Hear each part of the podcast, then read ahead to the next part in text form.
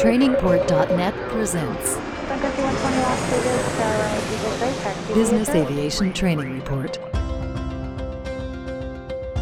Hello and welcome to the Business Aviation Training Report, a monthly survey of events in the business aviation world. I'm your host, Brent Fishlock. This podcast is produced by the leader in online training for business aviation, trainingport.net. We link the business aviation news of the day with the training needs of business operators, management, their support staff, maintainers, and pilots. We want to discuss topics that are important to business aviation professionals. So please send us your questions, comments, and suggestions at podcast at trainingport.net. That's podcast at trainingport.net. Hey pilots, how do you know what RNP value is required in each airspace? For maintainers and operational control personnel, what is the PBN concept? If your company operates an aircraft capable of RNAV SIDS, RNAV STARS, or approach minima such as LNAV VNAV or LPV, then these are questions that should be in your mind when completing your PBN training. Today's topic is performance based navigation or PBN. Today I will talk about PBN, but more in a practical way, not so much theoretical. My goals are to discuss who needs PBN training. I will cover some PBN content in a practical way as I said, and I will discuss why this training is important. Thank you for listening. So, first up, who is required to take PBN training?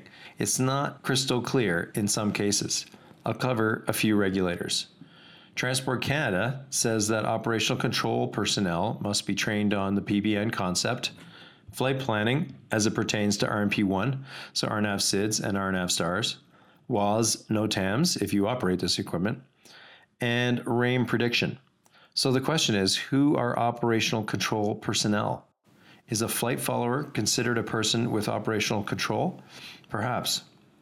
With regards to maintenance persons, Transport Canada says that Canadian operators that use RNP1 avionics and RNP approaches, which is pretty much everyone using LNAV or LNAV VNAV or LP or LPV minima, must train maintenance personnel in the PBN concept. The word concept is often attached to PBN in ICAO literature and elsewhere, as we find here with Transport Canada. I find the phrase PBN concept a bit misleading since PBN is not so much a concept, a notion, or an idea anymore. PBN exists globally and will be the way aircraft navigate and communicate going forward. Regulators have mandated that maintainers, dispatch personnel, and pilots be provided training on the PBN concept. The FAA states that flight crew, dispatchers, or maintenance personnel should have PBN training in operational practices and procedures. This training requirement is for all parts, including Part 91K, 121, 125, 129, and 135. Although I've read that Part 91 need only be familiar with this content. Okay, let's talk about some practical PBN. In the past, aircraft used ground based nav to navigate. Of course, these still exist. However, the navigation specification has been introduced by ICAO to streamline the global shift to PBN and the use of satellite based navigation. PBN has two navigation specifications RNAV and RNP. So, what is a navigation specification? ICAO says a navigation specification is a set of aircraft and aircrew requirements needed to support performance based navigation operations within a defined airspace. What does this really mean? If you're flying in RNP 2 airspace, then the aircraft must be able to maintain an ANP or actual navigation performance of 2 nautical miles. ANP could be referred to by a different name in your aircraft, such as EPU, actual, or EPE. The actual performance must be lower than the required performance at all times. Otherwise, you need to navigate in a different way, or ATC may provide more separation around you. The navigation specification also defines who needs training and requires that the operator must be approved to operate in that airspace. So I said that ICAO says a navigation specification is a set of aircraft and aircrew requirements that pertain to a certain airspace.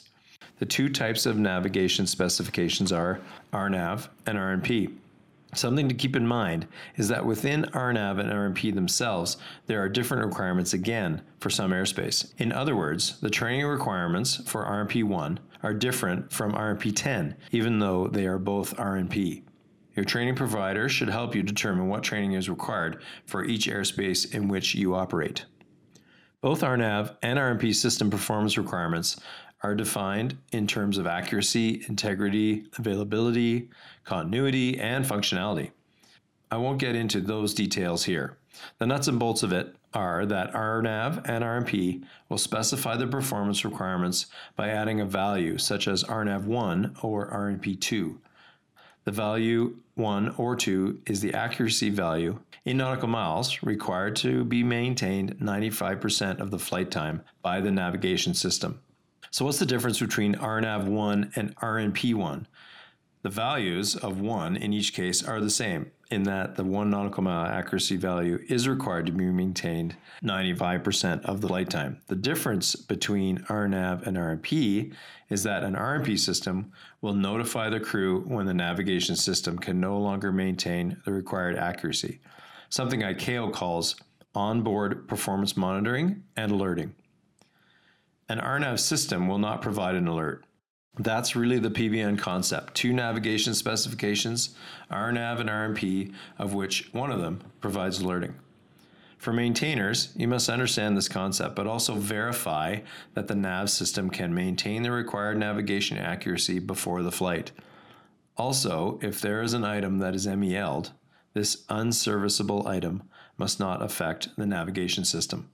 Finally, the navigation database should be obtained from a supplier that complies with ICAO's PBN DOC 9613 and therefore have an established quality assurance process.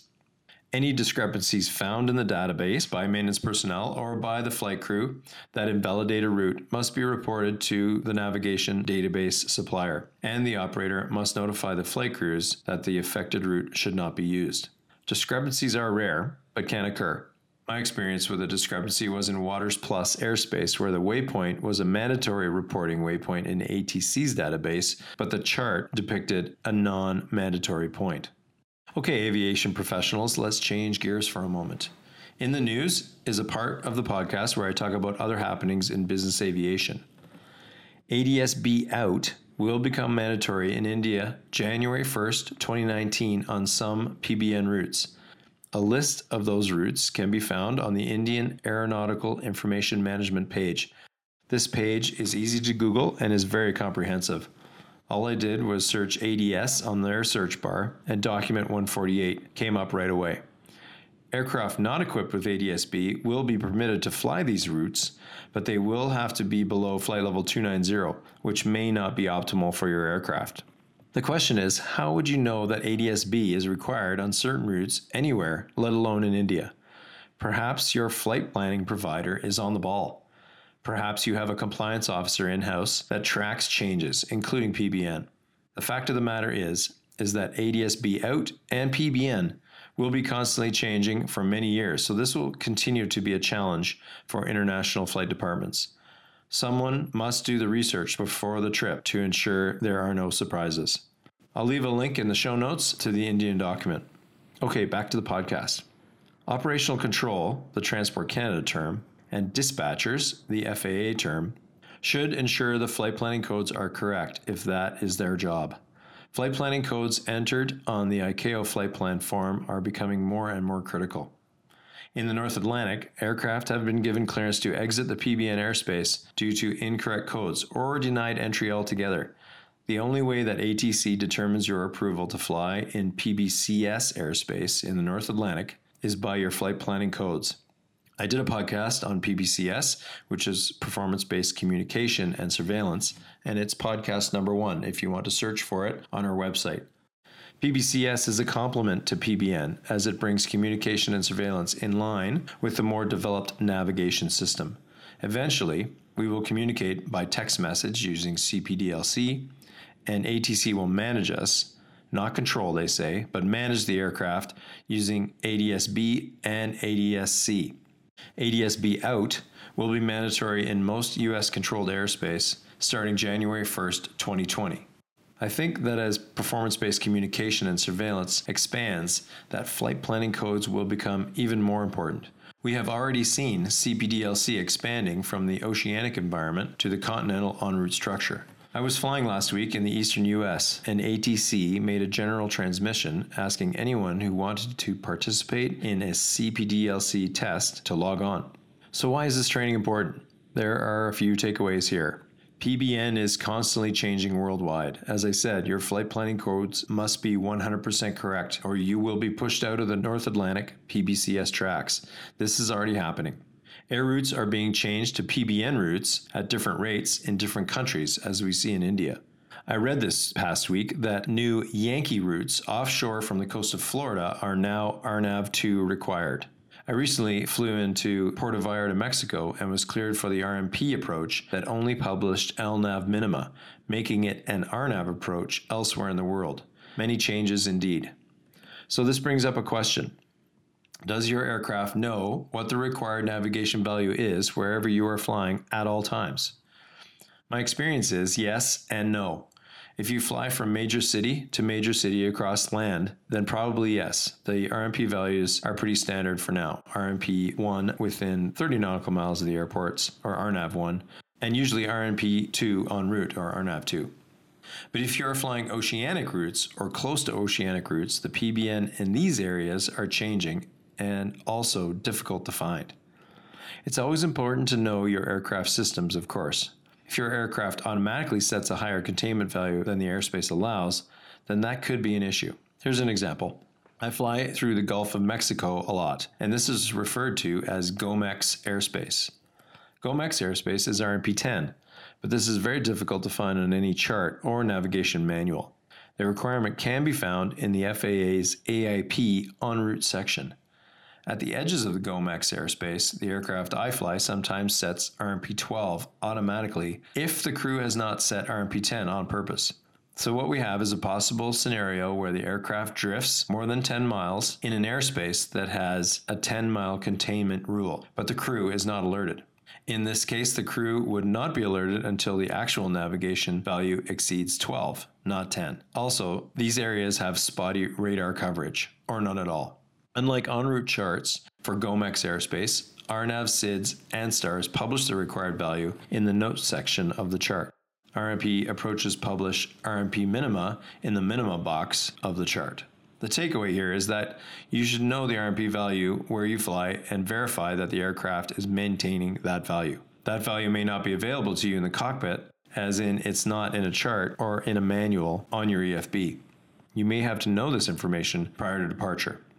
As always, refer to your company and aircraft manuals for your specific approvals and aircraft requirements.